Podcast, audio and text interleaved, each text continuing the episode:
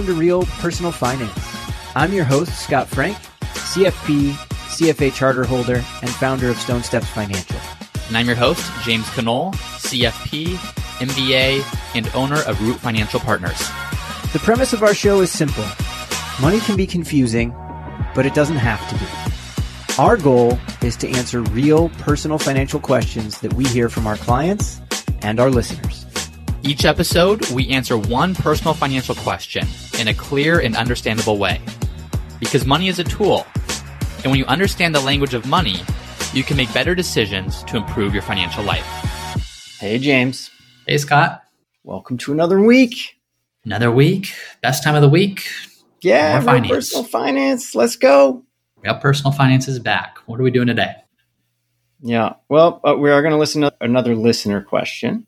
Mm-hmm. Thank you for your questions. James and I, as we were starting this episode, we're just geeking out together and we have an idea for you listeners out there. So you're all wonderful at submitting questions, but the questions you submit normally are related to a specific sleeve of your financial life.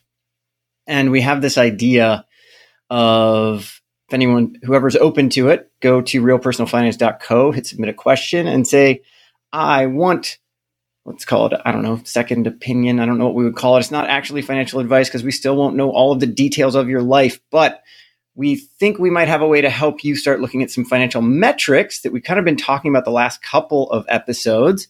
And with that, you can ask any big, broad questions you wanted to have answered too. And we can kind of give you more context on your financial life than we otherwise can when we have you submit questions without context, if that makes yep. sense. So if you're interested, please go to realpersonalfinance.co, hit submit a question, and say you'd like a review slash question answered. And I will reach out to you with next steps. Yep. Love it. And I think as Scott, as you're saying, it's our answer so often it depends whenever a listener question comes in. And it will continue to be it depends, but yes. we almost feel like we can't go as deep as we'd like to go sometimes because it's a question about retirement, but we have no idea what emergency fund or cash flow or debt or other situations look like. So it's we, we want to avoid being those people that give advice in a vacuum where you are so gung ho, stick to this formula, do this, and that's the be all end all. We do want to take a very comprehensive look. And I mean, quite frankly, for a question, it's just impossible to do that.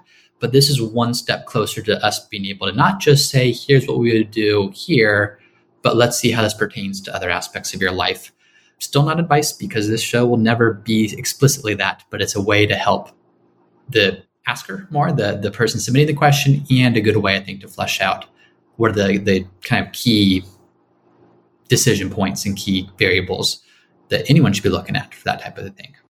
Couldn't agree more. My whole premise eh, eh, for you and I with this is, you know, our we our joke, but it's not really a joke, is to make it so that the audience at large is financially literate so they can work their way to financial freedom. And we've already explained so much of the tactical things that people can do, but tactics need context. And what an amazing way to start showing context than getting people to submit some interesting where they're at, where they want to go, and then all of the some basic data on where they are so that they can start monitoring the progress they're making, but we can also hopefully help frame the conversation and the questions for them in an even more pointed way while it's still, as you're saying, not advice because we're regulated and we can't just give advice to people who write in, but we can really help you shape this. So let's do yeah. it. If you're interested, please, please reach out. Also, if you like the work we do here, please leave a five star review so other people can find us. Thanks to you, we just crossed like 600,000 downloads on our little tiny podcast that we uh, love to do to help you. So thank you so much. Yeah, exciting times. And Scott, one more time, just so people know they submit same way that people submit a question now, realpersonalfinance.co, click submit a question. Is there a certain term or something they should put in that question or just say, I want the financial review from the podcast. I want what Scott talked I'll, about. Cool. I'll, uh, I'll take it from there. Yeah, that'll be enough for now because I don't even know what to call it yet. So we'll figure it out as we go, but excited to do it. Yeah, we're building with you. We're building alongside the listeners. So that being said, what are we talking about today? Yeah, today we have a listener question from Blake. Blake, thank you for writing in. Blake says, I'm a new listener to your show, but I'm now hooked and going back to old episodes. Great. Old episodes have lots of data, lots of technical, tactical stuff. So please go back and listen to them. My question is about investing. I'm new to investing in the last year or so. As I'm as learning as much more and more every day, sometimes I tend to pull the trigger on things before doing enough due diligence. If I make a stock purchase and later I'm not sure it was the best decision, how long should I wait before selling the shares and moving on from that company? I'm not talking about buying a company and then a week later the stock price dips a little bit and for that reason dumping the shares, but more fundamentally, if I no longer believe that the company is worth the investment, how far long after that point should I wait before selling the shares? Thank you for your podcast. All right. Thank you, Blake. Yeah. So, an investing question today. An investing question and kind of like the fundamentals. How do yeah. I know what to do as an investor? Mm-hmm we'll share. Yeah, I, I know we have some thoughts on this for sure. We do, and I think we want to start where whether you're buying a stock or whatever it might be, there's let's just let's paint a broad brush. Where can you start, and then how do you kind of hone in your decision from there? Sounds so, good to me. Basic starting point. When you're investing your money, what you're doing is you're taking a dollar today and putting it in something that you hope turns into more than a dollar in the future you can invest in stocks, which is really just investing in companies, having ownership of a company. You can invest in bonds, which is investing in debt. So you're lending your money to a company or government. You can invest in real estate. You can invest in commodities. You can invest in cash. You have a lot of options. Those are just the high level kind of categories. And then within that, there's a whole bunch more you can look to do in terms of what sub asset classes you might consider.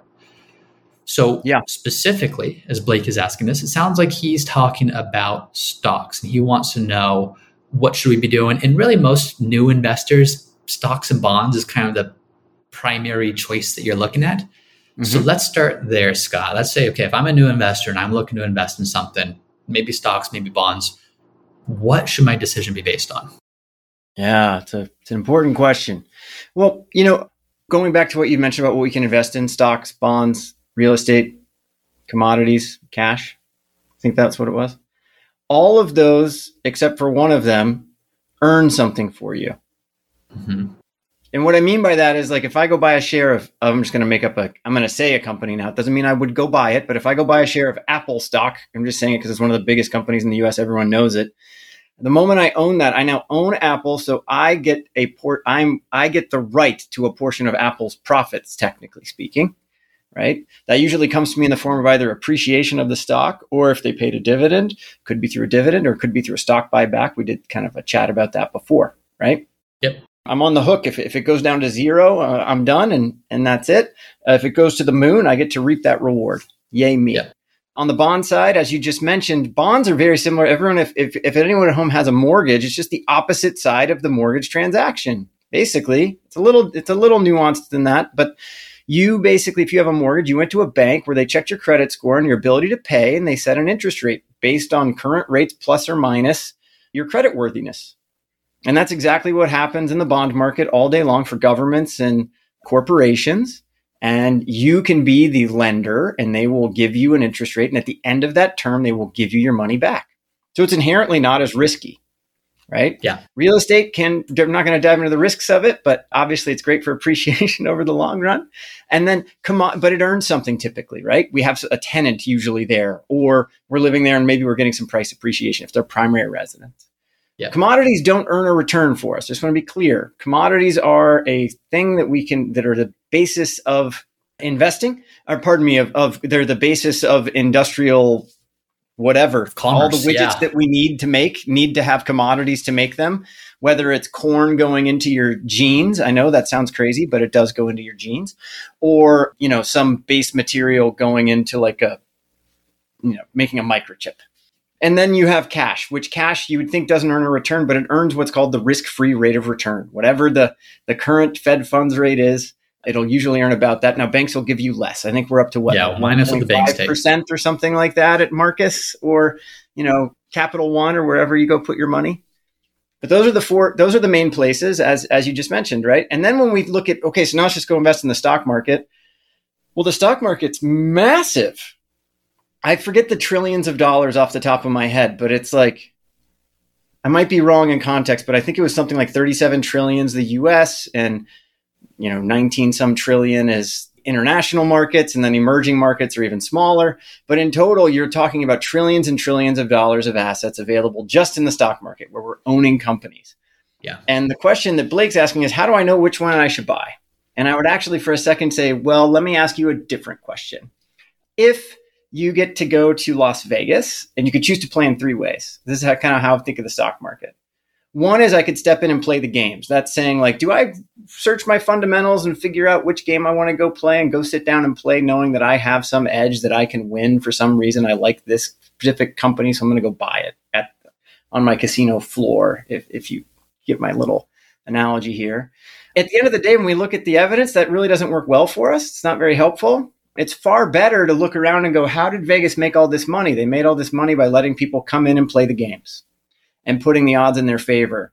Index investing, whether that's owning the Russell 3000, the 3000 companies of the US, or the, you know, all capital world index, just owning all the US global stocks, just doing that puts you at an advantage over trying to pick winners and losers in the stock market.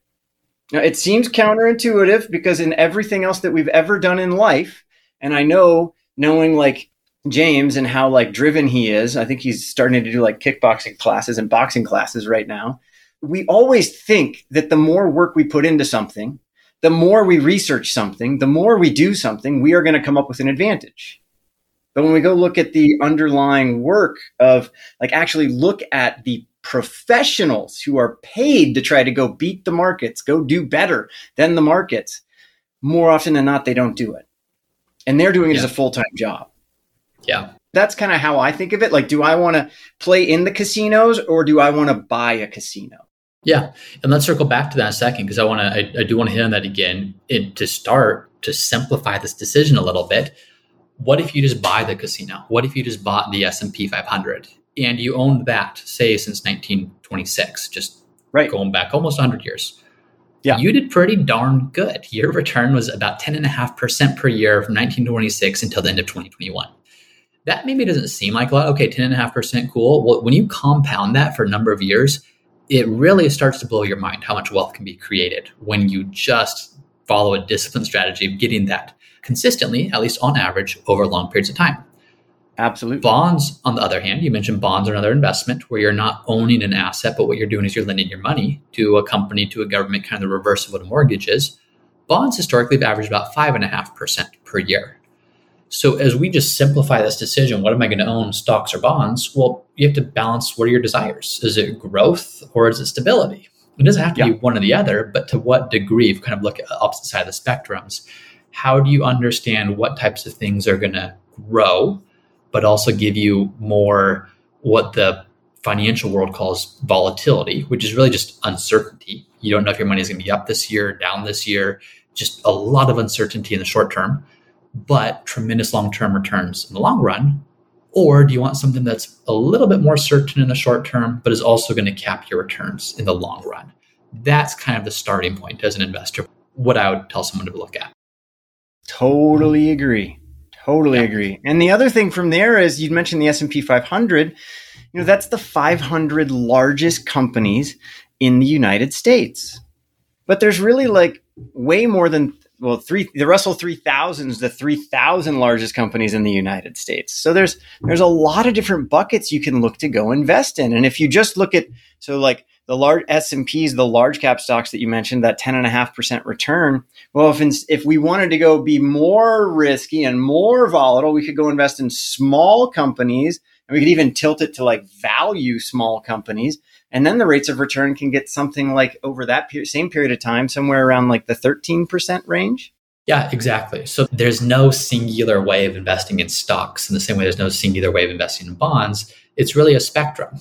And and you're going to be compensated more for taking on more uncertainty in the short term, but understanding what should you do with small companies, large companies, value companies, growth companies, international, emerging markets, domestic.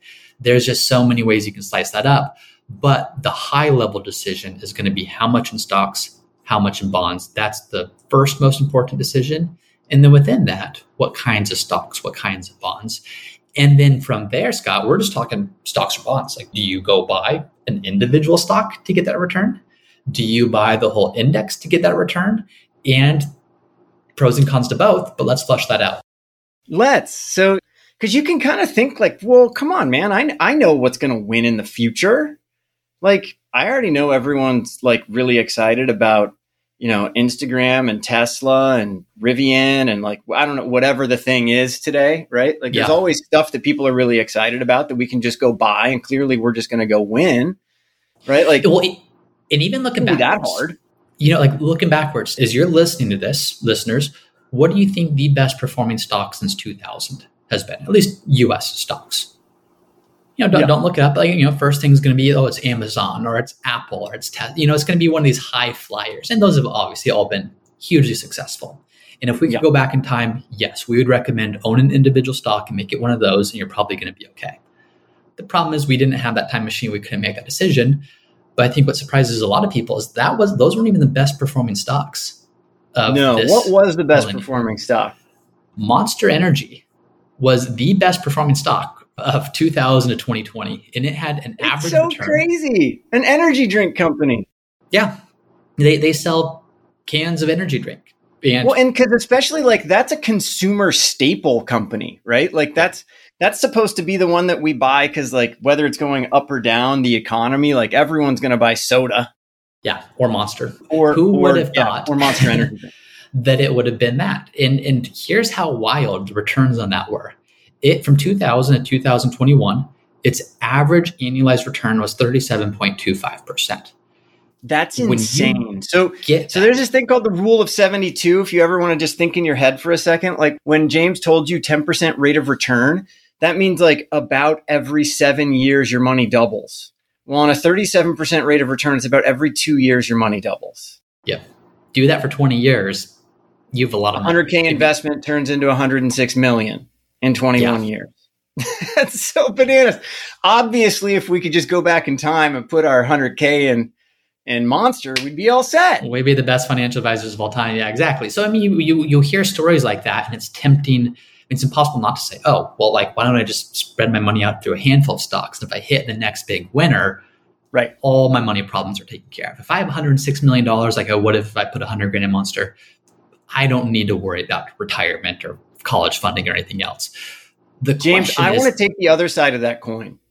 I want to make the assumption that I go invest in individual stocks and I miss the top 10% of performers. Yeah because we have data on this too. Now, it's not from the 2000 to 2021 that you were just talking about. I have the data from 1994 to 2020. But if you just invested in the entire global economy in the stock market, you had a rate of return of 8.2%. So basically what that means is you're invested in that S&P that that had that, you know, around that 10% return, but the international maybe didn't do as well during that whole period of time. That makes sense because tech stocks were in that such a boom from yeah. 94 to 2000. So that, that that's all lining up for me. And then the most recent boom from the 2008 period forward. 8.2% rate of return, not bad. What, how much do you think it would be if you just missed the top 10% of performers? What would your return be? Well, you think, okay, that 8% on average, yeah, you might say, I don't know, 7%. Yeah, maybe you lose a percent. Half percent. No, lose a percent. That, sadly, that's not the case. You would have a 3.6 rate of return instead of an 8.2 rate of return because you missed picking the top 10% of winners. And that is the reason why I typically I, I, am a big advocate of, you know, some owning everything unless there's a reason not to, essentially, right? Because we don't know who the winners are going to be. We want to own Monster Energy not knowing it's going to give us a 37% rate of return during that period of time.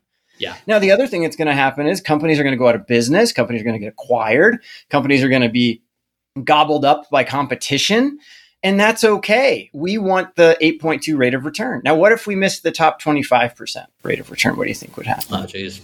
I don't even want to know. If 10% wiped out over half the returns, 25%. You, you actually have a negative 4.7% rate of return you get a negative rate of return. So in other words, if so, you want three quarters of the market, which is a lot of the market, but just yep, uh, no, you got to be pretty unlucky to miss. You just make all the all the wrong all the wrong calls. you, if, if, you follow Jim Jim Cramer for every single piece of stock picking you do, poor dig at him. But yeah, it, like that's that's what that shows is it's a minority of the actual successful stocks that drive the entirety of the returns. It's not like Absolutely. Oh, every stock averages ten percent. It's no, some have amazing returns and most have subpar returns. Yeah. Absolutely. That's the whole premise, right? Like we don't we don't want to go try to pick winners and losers. Just own it knowing you don't need to know who the winners are going to be. You just need to go along for the ride. Yeah. JP Morgan did a great study. We actually referenced this a few episodes ago, but JP Morgan did a study where it said since 1980, if you look at the S&P 500, over 320 of the companies in the S&P 500 were deleted from the S&P 500 not because of mergers and acquisitions, but because of business distress reasons. Mm-hmm. Meaning these companies were upended by competition, something happened, they went out of business.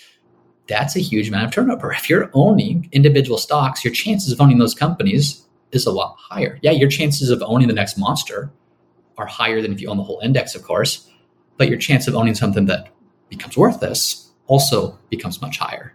This same study showed that 40% of stocks since 1980 in the Russell, I don't remember if it was a Russell 300 or 3000 or the, the Wilshire 3000, but mm extremely similar. 40% of stocks in the index suffer a catastrophic loss, which they define as a decline of 70% or more in the price of a stock from its peak. Yeah. Meaning the majority of the stocks have in value or more and don't really recover. Yeah. I mean, we, we've just seen that happen recently in the tech sector, and who knows who's going to come back and who's not. Yeah. You know, like, don't know. That's yeah. why we, we preach reducing concentration in your employer positions if you have them and diversifying for exactly yeah. this. And interestingly enough, when you, you know, the more you think about it, like venture capital firms actually deploy capital in a similar manner to the way that returns work in the S&P 500 or any of these returns that we've been looking at, right? They basically yeah. go deploy across a bunch of companies knowing that like a huge percentage of them are going to go out of business and return nothing for them. Some yep. are going to give them some mediocre return, and a couple are going to hit grand slams, but they never know who it's going to be. If they did, they just put all their money in the in the grand slams. Totally, and, and again, going back to 1980, two thirds of all publicly traded stocks underperformed the index. So whether it's venture capital, whether it's a fund, it's the reason that Scott and I say diversify, and we've talked about this a bunch before. Is it because we think, oh, we want to play it safe and we want to like we don't want to do too well in our performance? No, we want to do the best we possibly can with our performance, and the best way you can do that is to diversify. Now that doesn't mean just go own the S and P 500 or go own the Russell 3000. We think there's ways to do better. Find small cap markets, value markets, international, like diversify well even within your diversified holdings. But we say that not to be boring and to play it safe. We say that to get the absolute best return on investment and also to decrease risk in doing so. Yeah, again, it's the it's the idea like there's this idea a lot of us can have that. I mean, I used to try to do it. I used to try to beat the markets, right? I used to try to pick individual positions, thinking that I could do that until like this data on it's just overwhelming. Mm. And the people normally, if we talk chatting around at a barbecue about who, what the winners are, most people who are chatting about our winners aren't chatting about our losers. Yeah. Right. Yep. But this form of investing, investing in broad-based global markets, is a way to never have the biggest winner, but also never be the biggest loser. I like what you said. Everyone talks about their winners. No one talks about their losers. I'm, I'm part of different group chats with friends. In 2021, those group chats were 10 times more active than they are this year. Everyone was loving to talk about what they bought that went up in value. 2022 yes. comes around and it's mysteriously quiet. it's because people are losing yeah. money. They just don't want to uh, all of a sudden, all of a sudden, things that don't create actual earnings aren't being talked about as much. Hmm. Exactly. But if you go back to 1980, and again, this, the quote unquote boring diversified way, if you bought $10,000 worth of the S&P 500 index in 1980, through the end of 2021. Just put it there and left it. It's worth over $1.16 million. So you can still build serious wealth while still being very diversified in your investments. The reason when we're looking at individual stocks, it just chances are better that you're going to underperform. And if you underperform, it's not just, oh, shoot, I can't go brag to my friends what I bought. It's, if you're doing that in your retirement fund, you might not be on track for your retirement goals. You might not be able to send kids to college. You might not be able to stop working the job that you hate. Like it has very real implications. It's not just about did you win or lose. It's about what is what are the implications for you and your lifestyle and everything else you want to do. Fully agree with you. And, and um, our little pro tip here: if you really, if you just can't get over the idea, like that you want to go pick winners and losers, I would be like, hey man, go for it but do it with a small dollar amount that you don't care about winning or losing. It's just for fun. You're going to go pick those winners and losers. Hopefully you find the next monster energy and it's, you know, it gets a 37% rate of return over the next 21 years. Yeah. But if it doesn't, you're still going to be okay because you're going to have enough funds saved along the way that you'll be on track to hit your retirement goals or whatever work optional goal, freedom goal you have. Yeah, exactly. And this ties into Blake's last uh, part of his question. He said, If I no longer believe that a company is worth the investment, how long after that point should I wait before selling the shares? So, in other words, I buy a stock. When do I, if I feel it's not worth the investment? I think the pushback Scott and I would give is ask yourself how confident are you in your abilities or in those feelings? Because even if you look at the most well paid, the people with the most access to information, the people with the longest tenure in this industry, they tend to underperform unmanaged mm-hmm. index when you look at actively managed funds. If that's the case, what chance do we have, you know, if we feel maybe something's been held for too long or we feel it's got good chances? So it's just so much of investing is emotional. We just don't realize it. We're all subject to these biases or these heuristics, and they kind of manifest themselves into being feeling very strongly about something or against something. Just understand when do you set those aside and just follow what works kind of based upon evidence and history versus like scott says if it's fun great. Have a separate account. Pick those stocks that you feel are winners or losers. We don't have much feedback on when should you sell or when should you buy because we just don't think that's a very effective way of doing things but limit your losses on that by making a small amount of your overall net worth is probably not too bad yeah, I mean, I think, you know, at the end of the day, what it really all comes down to is have an investment philosophy, have one that you can stick with. And I actually would say the simpler you can make it, the better, typically, right? Yeah. Don't make it overly complex. It doesn't need to be. It doesn't. There's the, you don't have to have a complex investment strategy to build huge amounts of money. Not that it's about huge amounts of money, but like if you just look at the numbers, you can make huge amounts of money if you do the simple things right over and over and over again. Yeah. I mean, it, it's not that it's not hard because it is. I, I want to be clear. Yeah. You know, knowing what you should do and doing it are two different things. And knowing that this, the, the way to build wealth is to allow time and savings to build wealth and not panic during downturns and reallocate and rebalance when you should and not get overly hyped about the next new thing that's out. Like, you know, people got super hyped about crypto. It's just, just let the markets work for you. Mm-hmm. Stick to the fundamentals and do that. And, and it's inevitable that you will be financially free. Yeah, exactly. All right. Uh, well, Blake, this is a really good question. Thank you. Scott, do you have anything else to add to the question itself, or broadly speaking? No, just thank you for the question. Please keep them coming. Yeah. And looking forward to hearing from everyone who's interested in a little bit more context with their financial questions. Absolutely. All right. We will see you all next time. Bye.